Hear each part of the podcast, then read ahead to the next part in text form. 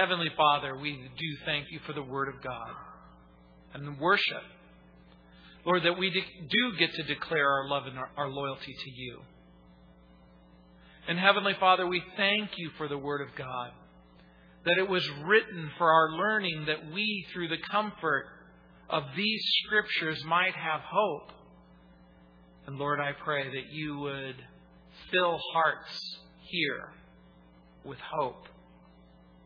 Lord, we thank you for the grace and the mercy that we have in Jesus, the love and reconciliation that we have in Jesus. We commit this time to you, and we pray these things in Jesus' name. Amen. 1 Samuel chapter 11. Then Nahash the Ammonite came up and encamped against Jabesh Gilead. And all the men of Jabesh said to Nahash, "Make a covenant with us, and we will serve you." And Nahash the Ammonite answered them, "On this condition I will make a covenant with you, that I may put out all your right eyes and bring reproach on all Israel." Yeah, such a deal. Then the elders of Jabesh said to him, "Hold off for 7 days, that we may send messengers to all the territory of Israel. And then if there is no one to save us, we will come out to you." So the messengers came to Gibeah of Saul and told the news in the hearing of the people, and all the people lifted up their voices and wept. Now there was Saul coming behind the herd from the field, and Saul said, "What troubles the people that they weep?" And they told him the words of the men of Jabesh. Then the Spirit of God came upon Saul when he heard this news, and his anger was greatly aroused.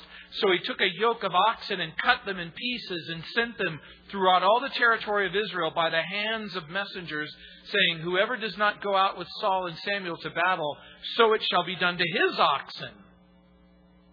And the fear of the Lord fell on the people, and they came out with one consent. And when he numbered them in Bezek, the children of Israel were 300,000, and the men of Judah 30,000. And they said to the messengers who came, "Thus you shall say to the men of Jabesh Gilead, 'Tomorrow, by the time the sun is hot, you shall have help.'" Then the messengers came and reported it to the men of Jabesh, and they were glad.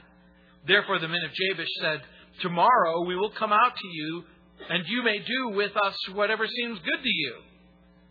So it was on the next day that Saul put the people in 3 companies, and they came into the midst of the camp in the morning watch and killed Ammonites until the heat of the day. And it happened that those who survived were scattered, so that no 2 of them were left together.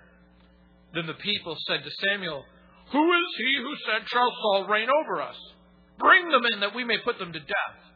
But Saul said, "Not a man shall be put to death this day, for today the Lord has accomplished salvation in Israel." Then Samuel said to the people, "Come, let us go to Gilgal and renew the kingdom there." So all the people went to Gilgal, and they made Saul king before the Lord in Gilgal. There they made sacrifices of peace offerings before the Lord.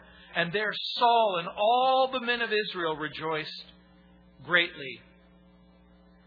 When we came to the end of chapter 10, you'll remember how it ended, the very last sentence. "But some rebels said, 'How can this man save us?'"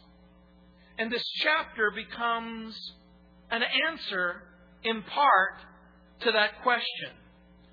Chapter 11 is going to present an example of God using the new king to save the people. Now, you'll imagine, remember, in the book of 1 Samuel, it's the time of transition from the time of the judges to the time of the kings. And prior to the establishment of the monarchy, there was a loose confederation of tribes that existed in the north and that existed in the south. Judah and Benjamin were in the south. The other tribes were located in the north. And you'll remember that during the time of the judges, it was noted that everyone did pretty much what was right in their own eyes. And now there was going to be a shift in government. There was going to be a shift in the way that things are done. There is a new king. And when you become a Christian, you abandon one king and you embrace another. In your old life, your king was yourself. Your king was your desires.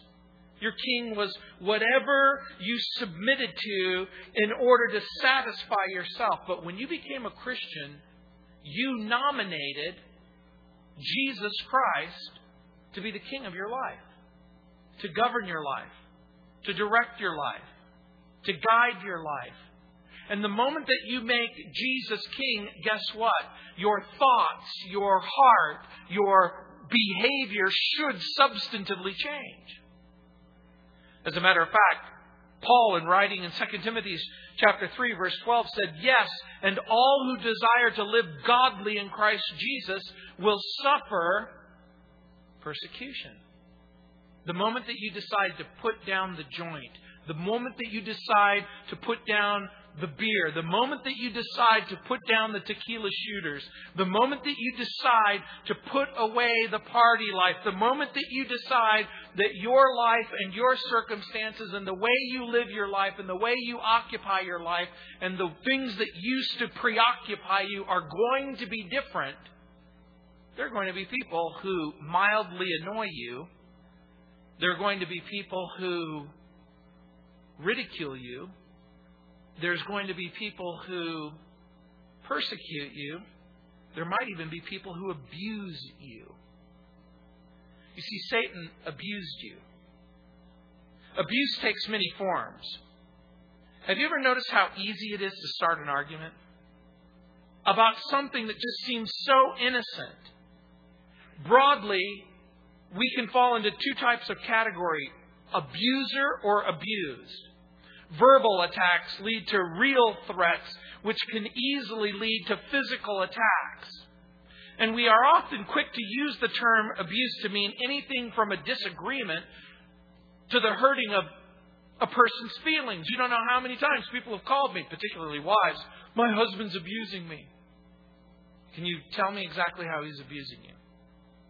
"He's making fun of me." That probably doesn't constitute abuse.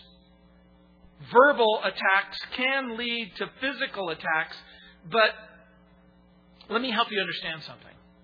The root word in the Latin language for abuse, abuti, it meant to consume. It carried with it the idea of a person who takes everything and gives nothing back. As a matter of fact, the dictionary definition includes a corrupt practice or a corrupt custom, improper or excessive use, like, abusing a car or a toaster. It's a mechanical thing that you use it to its limits, so much so that you destroy it. Another dictionary definition, language that condemns or vilifies, usually unjustly or intemperately or angrily or physical maltreatment. But abuse is something that results in harm, and that harm is almost universally categorized as being a permanent kind of a harm. And that's exactly what's happening now. The Ammonites are located just east of the children of Israel. It says in verse 1, "Then Nahash the Ammonite came up and encamped against Jabesh Gilead, and the men of Jabesh said to Nahash, 'Make a covenant with us, and we're going to serve you.'" Now, the Ammonites were the descendants of Lot. Do you remember Lot? He was the nephew of Abraham. And you'll remember that when Abraham and Lot went their separate ways, Lot wound up in Sodom. God judges Sodom. The Sodom and Gomorrah are destroyed. Lot and his two daughters think that they're the last human beings on the earth. They go to a cave. They get their old man drunk. Each one of the daughters has sex with their own father and produce offspring. And these are the offspring. I don't know if you have relatives where there's not many forks in the family tree. These are the distant relatives of the Israelis who live just outside of town. Now, for those of you who went with me to Israel, you remember that we went to a place called Beth Shean. And Beth Shean is south of the Galilee. And as you go south of the Galilee, you go 10 more miles and then 2 miles east of the River Jordan. Sea of Galilee is in the north. The Dead Sea is in the south. The River Jordan connects them. If you go about 3/4 of the way down, you come to the place called Jabesh Gilead, or Beth Shean, or Gilboa. This is the place. And the Ammonites come up and they encamp. They circle Jabesh. And the reason being because, remember, even though Saul is a new king, there are still threats and there are still circumstances. They surround the city with a massive army and they threaten the people. As a matter of fact, just as an aside, later in the future, as we walk through the life of Saul, there's going to come a time when Saul is killed on Mount Gilboa. And you'll remember that as he is killed on Mount Gilboa, the enemies take him and they tack his body on the walls of Beth Shean.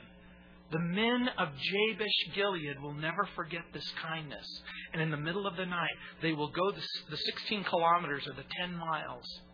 And they'll remove the body from off of the wall. They'll take it back to Jabesh Gilead. And they'll cremate the remains there. But right from the start, the men of Jabesh Gilead, they attempt a truce, a surrender. In their minds, the terms of the surrender mean that they become the slaves and the subjects of the Ammonites. In other words, they're willing to voluntarily submit themselves to subjugation. They're voluntarily willing to be abused. And you see, a lot of Christians live that way also. They come to Christ. They believe that Jesus is their new king. But the first sign of threat, the first sign of intimidation, they just simply think that they have to give in to the threat. And they have to give in to the intimidation. Abused people often cave into threats when they see no way out of their situation. Some of you here know what it means to be really abused. Some of you, tragically, in a different life, carried the name abuser. Paul, in writing to the Corinthians, he said, you know, some of you used to be murderers, liars, cheats, thieves, sexually promiscuous. But guess what? All of those things are in the past. You've become a new person, a new creation. When people use intimidation and threat to control you or manipulate you in order to get what they want against your will, you're in an abusive relationship. And that's exactly where the people of Jabesh Gilead found themselves. They are trying to survive. They see no way out of a manipulative, intimidating, and abusive circumstance. And that's why it says in verse 2, and Nahash the Ammonite answered them, on this condition I will make a covenant with you, that I may put out all your right eyes and bring a reproach on all of Israel. The abuser isn't willing to just simply receive your surrender. Abusers' demands are exceedingly high, and the cruel condition included gouging out the right eye of each and every citizen. And remember, the purpose of this condition is to disgrace the citizens of the city. It isn't just to disgrace the citizens of the city, but it's to paint every Israeli as weak and cowardly. And there is the added reality that the king knows that if he's able to blind one of the eyes and create a handicap so serious, he can effectively prevent any future revolt. And that's exactly what an abusive situation does. It's not good enough to control you. It's not good enough to manipulate you. It's not good enough to dominate you. They have to humiliate you, hurt you. And that's exactly what was taking place here. And because they see the people of Jabesh Gilead as weak and cowardly, and because they see all Israelis as weak and cowardly. You have to understand that mindset. Abusers often think of their victims as cowards. Do you understand what I'm saying? An abusive person sees you as a commodity to be consumed, as a trophy that is owned. For whatever reason, they give themselves permission to not only take advantage of you, but to humiliate you. An abuser may not literally gouge out your eye, but they're content to punch you, or to slap you, or to kick you, or to bite you, or to pull your hair. The abuser will abuse you and then blame you for their abuse. And the abusers feel justified in their abuse. They have no problem excusing their behavior. And so in verse 3, the elders of Jabesh said to the king, "Hold off for 7 days that we may send messengers to all the territory of Israel. And then if there's no one to save us, we'll come out to you." Now, this is interesting on so many different levels. The elders of Jabesh make two appeals to the king of Ammon. And by the way, if you are in an abusive relationship, is it unusual for the abused person to appeal to the abuser? "Hey, I know that we're in this abusive relationship. I know that I've asked you repeatedly not to hit me. I know that I've asked you not to show up at work unannounced. I know that I've asked you to quit doing these particular kinds of behaviors. And I'm just wondering if you'll do that." Now, does an abuser always feel obligated to honor the terms of the abuse? Not always. So one thing that is interesting to me is, why does the king of Ammon give them 7 days to consider the conditions and allow the messengers to go out to the territory of Israel to appeal for help from their near relatives? And the only answer that I can come up with is that the king, number one, may be unwilling to expand or expend the resources at this particular moment. There could be a situation where, hey, look, even though I need to subjugate these people, it's going to cost me a certain amount of money. I am going to lose a certain amount of men. I mean, in the grand scheme of things, if I can get a whole lot for nothing, is that an abuser's mentality? To get the most amount for the least amount? I'm thinking that that's probably part of what's happening here. Or it could be a sense of self-confidence or overconfidence. It could be that the king of Ammon is convinced that even if an army could be mobilized, it would be so easily defeated that they would get more people to conquer, more spoils, more wealth. It would be like, go ahead and ask your family and friends to come over, because guess what? I'm going to subjugate them too. Abusers often count on the disinterest of family and friends and relatives. If my daughter came to me and said, "My husband is beating me," it's like a really bad scene from The Godfather. You see, there's two kinds of abusive people. There are the kind that when you say, "I'm going to tell my dad," that the abuser knows, okay, it's pretty much over. Because I'll call up my father and I'll say, "Okay, who has jurisdiction if the head is found in Jefferson County and the body is found in Arapahoe County?" Not that I would do anything illegal. But do you understand what's happening? A lot of times abusers count on the deep disinterest of people.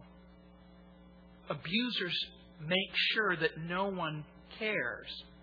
Or if people really do care, the abuser will try to isolate you from that caring community. They'll try to cut you off from mothers and fathers, brothers and sisters, family and friends, church and support. Whatever the king's reason for granting the request, it's going to prove to be a fatal mistake. Because the siege of Ammon on the city of Jabesh Gilead becomes a type and a picture of abuse and persecution that takes place in every generation. And so look what it says in verse 4. So the messengers came to Gibeah of Saul, and they told the news in the hearing of the people, and all the people lifted up their voices and wept. The people of Jabesh Gilead, they send out the message as soon as possible, and they basically say, look, the Ammonites are here, they're threatening us, and even if we voluntarily surrender ourselves, they're going to mutilate the citizens. And it says in verse 5, now there was Saul coming behind the herd from the field. And Saul said, what troubles the people that they weep? And they told him the words of the men of Jabesh. Apparently, since the crowning of Saul as king, the monarchy hasn't been established like you and I might think. Here's Saul, and he's out in the field. He's still farming the ground. He isn't building himself a palace. He's farming the ground, and he's herding the donkeys. And he says, and Saul said, what troubles the people that they weep? When the news breaks, we find him working at his old job. And I think that that's interesting. And in verse 6, it says, then the Spirit of God came upon Saul when he heard this news, and his anger was greatly aroused. As a matter of fact, the writer of 1 Samuel records in the Hebrew language, it says, the Spirit of God came upon Saul. The text gives us the impression that the Spirit, here's the idea. It's a word that you would use to describe a lion that leaps on its prey. It isn't just that the Holy Spirit comes upon him. The Holy Spirit comes upon him in almost a violent way, a dramatic way, an impressive way, if you will. In other words, the Holy Spirit gives him the ability to respond in a bold and a dramatic way. Now, this becomes an important issue because the capacity to share God's anger at great injustice is a gift that more people need to have. There needs to come a time when you see abusive situations and you need to be not just profoundly grieved, but you need to be overwhelmed. I think that there is a sense of godly anger that takes place. And that's exactly what's happening. A spirit of righteous anger wells up inside of Saul. But it's more than that. It's more than just a righteous anger. I'm going to suggest something else to you. Not only does a spirit of righteous anger well up inside of Saul, but the Holy Spirit also comes upon him to direct that anger at the threat. And in verse 7, look what it says. So he took a yoke of oxen and cut them in pieces. Now, this is reminiscent of an earlier thing that had taken place in the book of Judges. You'll remember that a man's concubine was sexually assaulted in a priest in the northern part of the country. And the priest took his concubine and he hacked her into 12 different pieces. And he sent her to the different tribes of Israel. And some of you have asked me the question, that's kind of rated R. Hacking a human body to pieces and sending them to the different tribes. Why would anyone in their right mind do such a thing? My belief is that, remember, during the time of the judges, when everyone did what was right in their own eyes, that someone had to do something so shocking, so disturbing, that people would cause themselves to ask this question. What will so shock you and disturb you that you're willing for the apathy and the indifference to go away? Now, Saul doesn't hack the oxen to pieces. I'm going to suggest to you something else is taking place. As a matter of fact, as we reread, so he took a yoke of oxen, he cut them in pieces, and sent them throughout the territory of Israel by the hands of messengers, saying, whoever does not go out to battle with Saul and Samuel, so it shall be done to his oxen. And the fear of the Lord fell upon the people, and they came out with one consent. Saul is issuing a call across the nation for the troops to report for duty, and he uses this graphic illustration to make the point. But I'm going to suggest something to you, that they're not hacked up in a fit of anger, but they're cut like pieces to be offered and sacrificed to the true and the living God. He doesn't hack them up in a violent act of anger, but he is cutting them up specifically the way a priest would cut up an offering and sending the offering to the various tribes, because he's trying to make a point. And here's the point. What happens to one Israeli happens to all Israelis. And when you have a charismatic leader and you have a common cause, there's something that wells up inside of the heart of individuals.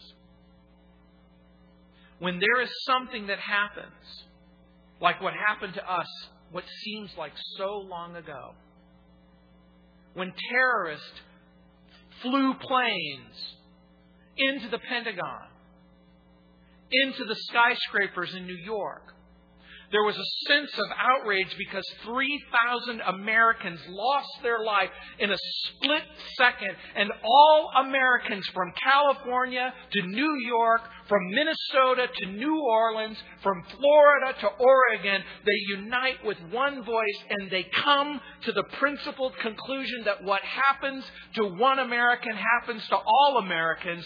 And if, by the way, when they were killed in the Pentagon and when they were killed in New York, do you think that the terrorists were wondering, I wonder if this person's a liberal or a conservative?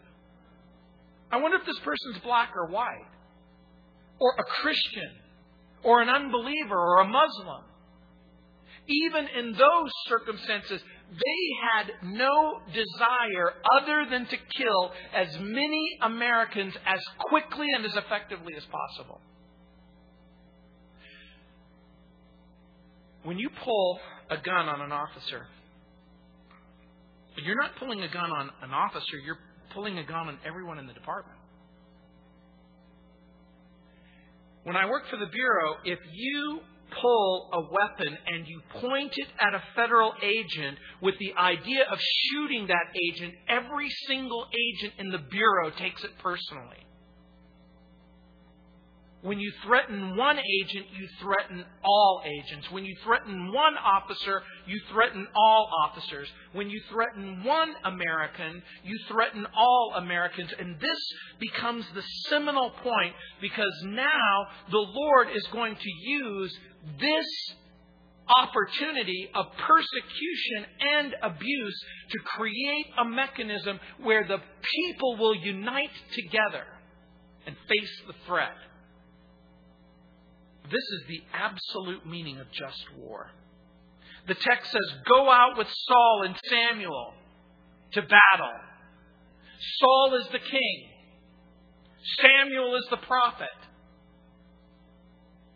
If ever there was such a thing as a holy war, if ever there was such a thing as a just war, this is it. Obedience to the king, consistent with the prophet.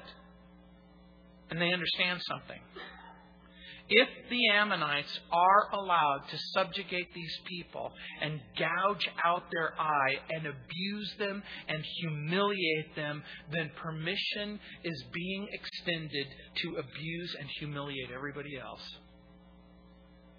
And guess what? It's not going to happen. It says, and the fear of the Lord fell on the people.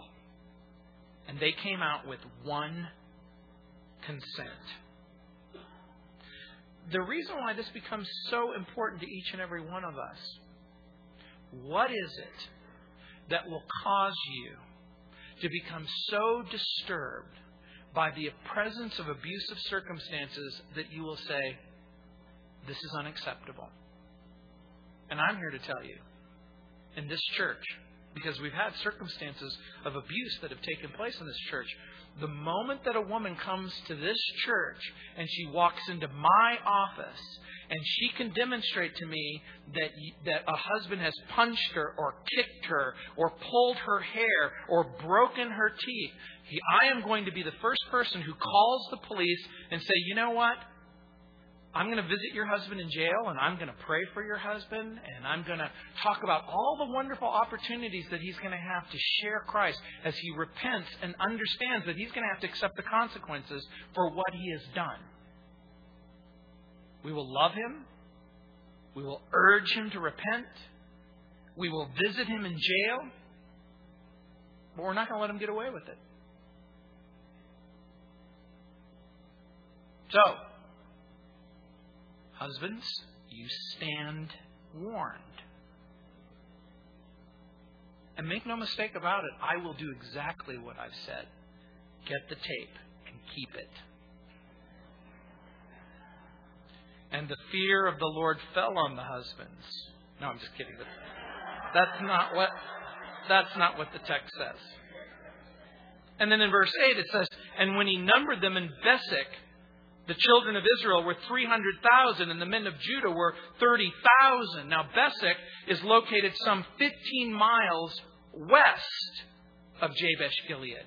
So 300,000 and 30,000 people gathered together to face the threat. And in verse 9 it says, and they said to the messengers who came, thus you shall say to the men of Jabesh Gilead, tomorrow by the time the sun is hot, that's midday, you will have help. Then the messengers came and reported it to the men of Jabesh, and they were glad. Do you understand something? That when you are in an awful situation, when you are in a life-threatening situation, when you are in an abusive situation, it seems almost surreal that someone says, I'll help you. I will help you. I will help you get out of that abusive situation. And the message of hope came through loud and clear. You will have help. And look at verse 10. Therefore, the men of Jabesh said, tomorrow we will come to you, and you may do with us whatever seems good to you. Now, in verse 10, the passage says, we will come out to you, and you may do with us whatever seems good to you. What are the men of Jabesh Gilead doing to the Ammonites? Are they coming out to surrender, or are they coming out to fight? Do you understand what's happening? We'll continue. We're going to talk about the battle plan in just a moment. Look at verse 11.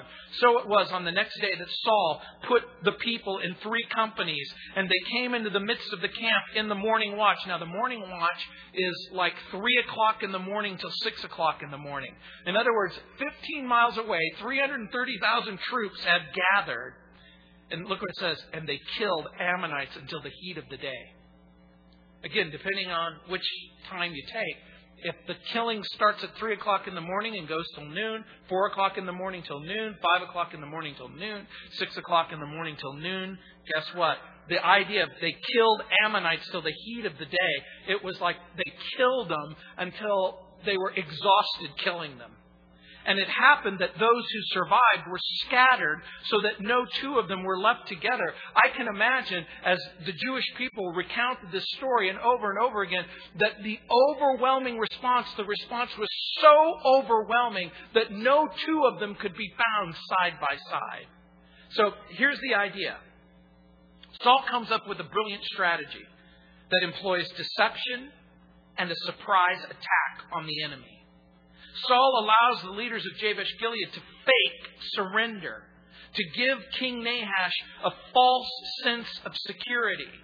He separates his men into three divisions for the surprise attack, and then he launches the attack. And the soldiers fight until the enemy is utterly destroyed. Saul is gripped with a righteous anger that is aroused by the Spirit of God, and his anger burns against the cruel, savage threats of the Ammonites. And you know what? The Bible tells us, be angry. but don't sin. And some of you have wondered, well, how can I do that? How can I be angry and not sin? The Bible says that anger is supposed to sufficiently motivate us so that we will do what is necessary to eliminate the threat, to end the persecution, and to make sure that the abuse goes away. I spent 7 years in social services. I am so not good with abuse. In my life, I have seen children subjected to the most heinous forms of torture that you can imagine. One time, a child came into our services that we received, and this child had been beaten 120 times with a clothes hanger. I can't even begin to tell you how bad this is. But you know what? When the mother came for a supervised visit with that child, you know what the child did? The child went into her mother's lap and put her arms around her neck and kissed her mother and begged her mother to stop crying. You see, abusers and abused sometimes have a relationship that is very strong and very powerful, but they have no way of thinking about forgiveness and hope and reconciliation. I'm not good with assault. I am not good with murder. I am not good with adultery and extortion and stealing and shoplifting and lying and deception and ridicule and mockery and gossip and false accusations and drunkenness. And I am so not good with drunk driving.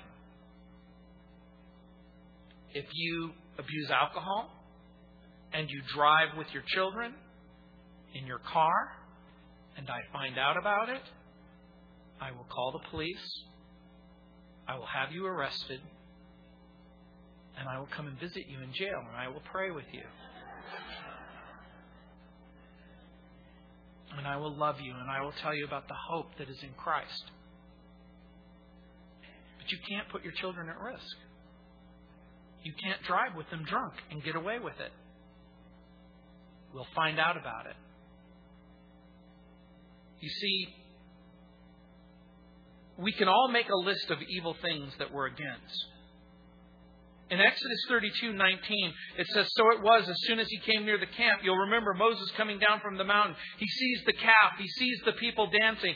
And it says, so Moses' anger was hot, and he cast the tablets out of his hands, and he broke them at the foot of the mountain. In Nehemiah chapter 5, verse 6, it says, "And I became very angry when I heard their outcry and these words. After serious thought, I rebuked the nobles and the rulers and said to them, 'Each of you is exacting usury from his brother.' So I called a great assembly against them." When the people of Israel began to intermarry with the unbeliever, the Bible says that Nehemiah took them and he pulled their hair and he pulled their beards and he slapped them upside the head. Wow, that sounds like spiritual abuse. In Ephesians chapter 4, verse 26, remember what it says, "Be angry and don't sin." Somehow we have to focus the anger in such a way to be able to fulfill the plan of God. The Holy Spirit came upon Saul. He was given power to overcome the enemies of God. And here becomes the idea. We as believers, as we're filled with the Holy Spirit, guess what we are invited to do? We are invited to be angry against sin. We are also invited to allow the presence of the Holy Spirit in our life to confront those things that aren't right and deal with them. We have enemies that seek to enslave us. And just like in this example, they'll put out one eye. So that you, at least, can you imagine being the abused person going, "Well, at least I have one eye left. And I'm not dead." Hey, there has to come a point where you go, "Guess what? I'm not good with this. I'm not good with the threats, and I'm not good with the fear, and I'm not good with the intimidation. We have enemies that want to enslave us and blind us and cripple us. Sexual perversion, pornography, greed, selfishness, perverse thoughts, hatred, disease, depression, lack of purpose, lack of hope, financial bondage, debt, bigotry, prejudice, discrimination, slander, gossip. Take your pick. Take one. Take all. But understand that there are ways that we can deal with each and every one of these things. Are you a veteran of abuse? Are you a person who, because of alcohol or drug use or other reasons, have fallen into the trap of viewing people like your own personal property? That they exist for you to consume them? Have you given yourself permission to hurt them, to steal from them, to lie to them?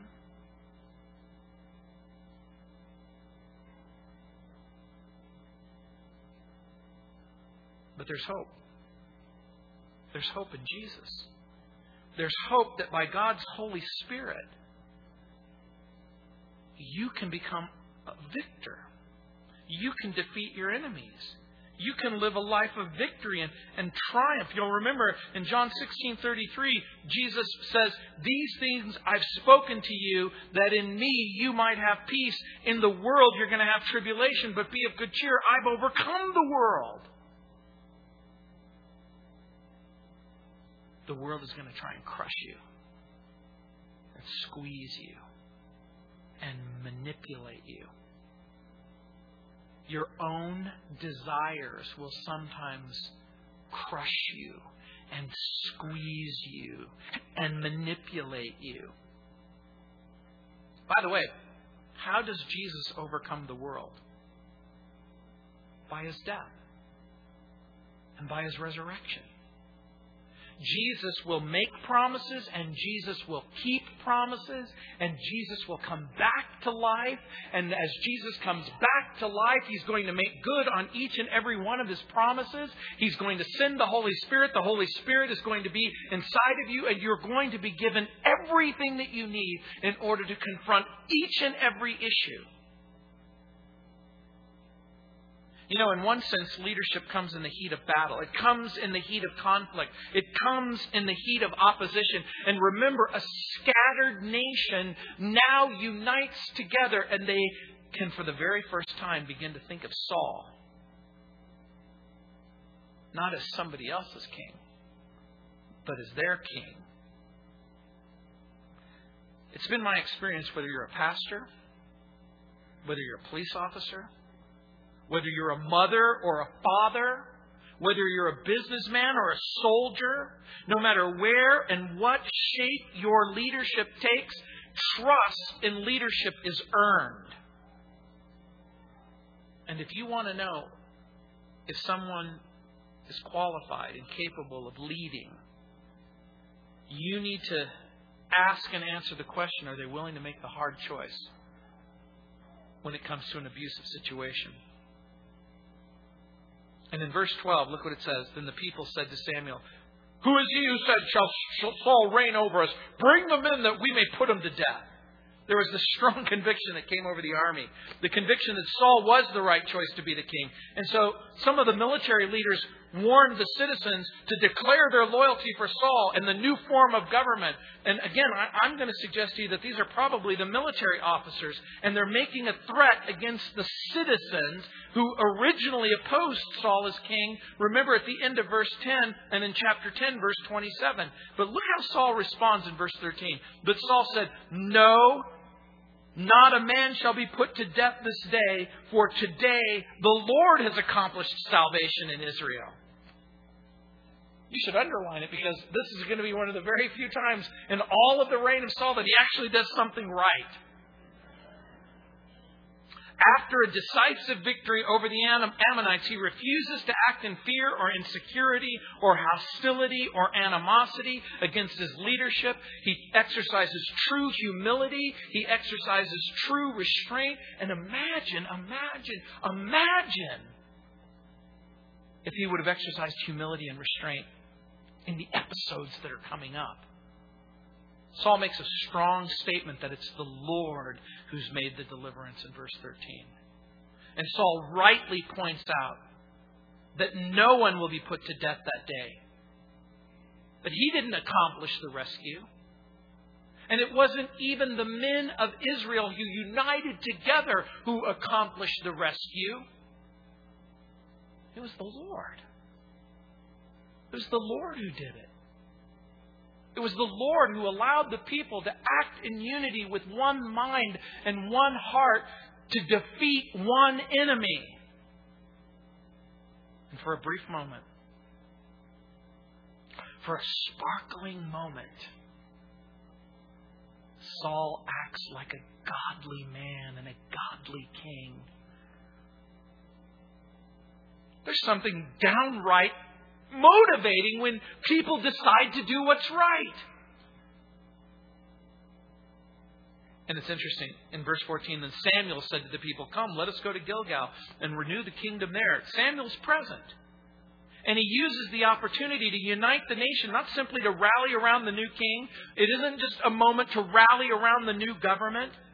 It isn't to just rally around the king or rally around the government. It's to point the people to the true and the living God. And so Samuel suggests that Saul be reaffirmed as king at Gilgal. In verse 15 it says, "So all the people went to Gilgal, and there they made Saul king before the Lord in Gilgal." The idea being they came together, they worshipped before the Lord. Look what it says, they made great sacrifices, peace offerings before the Lord. And there Saul and all the men of Israel greatly rejoiced. You'll remember in the book of Leviticus, there were different kinds of offerings. There was a burnt offering and a grain offering and a sin offering and a trespass offering. But the peace offering is found in Leviticus chapter 3, verses 1 through 17. And basically, the peace offering was called the shalem.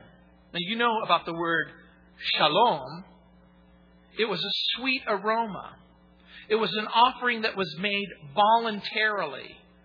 And it consisted of an unblemished male or female from the cattle, sheep, or goat family. A bull or a lamb could have a limb too short. And so you could only have an unblemished male or female from the cattle, the sheep, or the goats. And the way that they would do it is they would take the fat on the entrails, on the breast, and on the right thigh. They burned it with kidneys on the altar of the burnt offering. The priests were given the thigh, and the offerer and the family were given the remaining portions, and only the peace offerings were eaten. And the idea was that the peace offering was to point to a right relationship and friendship with God were represented by the peace offering and the fellowship meal.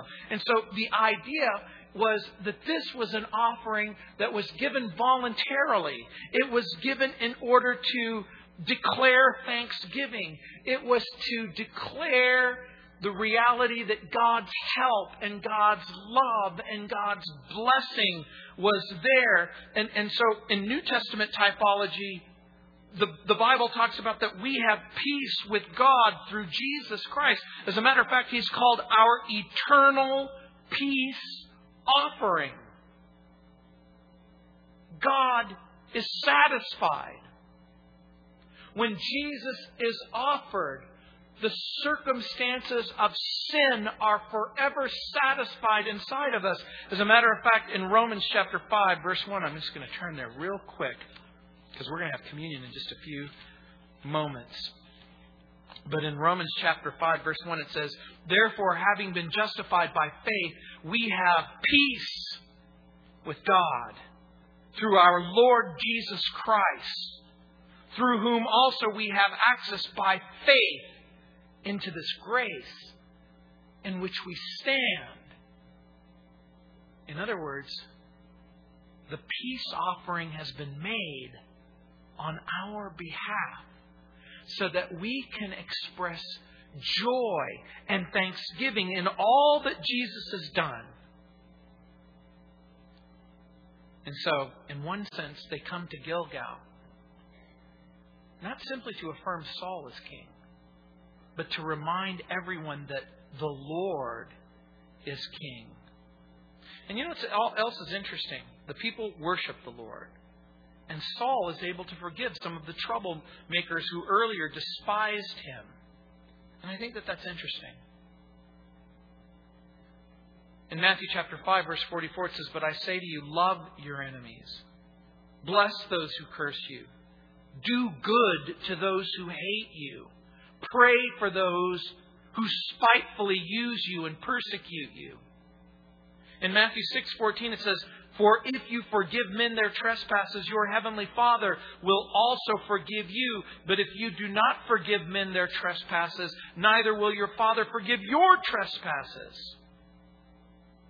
The people of Israel were called upon to honor and obey the leader. And that honoring and that obedience is going to be sorely tested in the next few chapters. Because this shining, glorious moment is going to give way to pride and selfishness and self-seeking. And the person who championed the abused will become an abuser himself. Interesting. The people of Jabesh Gilead, though, never forgot the kindness. They never forgot the fact that when things were at their worst, when circumstances were terrible beyond imagination, a group of people united together and championed their cause. You know, you might find yourself in a circumstance where someone is going to come to you, and it's very, very, very clear that they have some very, very real problems, and they need help. And you're going to face a challenge. And that's to ignore and pretend that the abuse isn't taking place, or to care that it is taking place and be willing to suffer the consequences of calling wickedness and evil what it is. The Bible says that in this world you're going to suffer tribulation, but be of good cheer. Jesus has overcome the world. Is there hostility? Is there persecution? Is there abuse? Yes, there is. But if you are experiencing hostility and persecution and abuse because you've decided to live godly in Christ Jesus, that abuse and that persecution translates to rewards in heaven. Now, am I saying, well, you know, do something, encourage a little abuse and persecution? No, that's not what I'm saying at all. You don't have to invite it. It will come. But in the meantime, remember that the peace offering has already been made. The Lord Jesus Christ has become our peace with God. If there's a problem, if there's a struggle, if there's a distance, it doesn't have to remain. You can experience peace with God through Jesus Christ. It really is simple.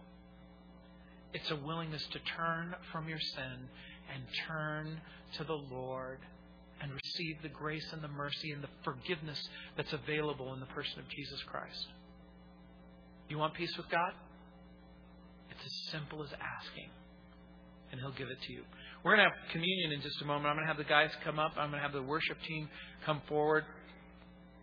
What I'm going to ask you to do is just simply hold the elements until we all have an opportunity to partake together, okay? Let's pray. Heavenly Father, Lord, we know that if we're willing to unite, Lord, there's many, many things that we're going to be able to accomplish. Lord, we live in a world relatively free of persecution.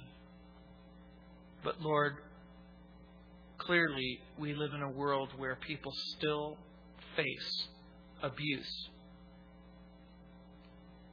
from relatives, from near relatives, from neighbors, and from people who just, for whatever reason, they see you as an object that can be consumed. But Lord, we know that we are your people, loved by you, cared for by you. And so, Heavenly Father, I pray for every man and every woman, and I pray for every child who is experiencing the pain and the horror of chronic abuse. Lord, I pray that the truth would become manifested. I pray that help could be on the way. And I pray that deliverance is very, very soon. And Heavenly Father, I also pray for the person who's agitated and upset. They're in a constant state of battle and turmoil because they're not walking in peace. They're not walking in love. They're not walking in forgiveness. Lord, I pray that they would experience the peace of God, that they would turn from sin and that they would turn to you and they would accept the offer of peace, that the sacrifice has already been made and the remedy has already been provided. And Lord, I pray that they would pray that simple prayer in their heart. Heavenly Father, I am a sinner and I need a Savior. I understand that Jesus is my peace. That we've been justified by faith because we believe that the life and the death and the resurrection of Jesus gives us access to grace. And Lord, I pray that they would avail themselves of that. Lord, I pray each and every man here would and woman here would examine their heart and that they would see if there's anything that needs to be dealt with. Lord, I pray that they would ask forgiveness for sin. And Lord, I pray that they could take communion with a clear conscience and with great joy. In Jesus' name, amen.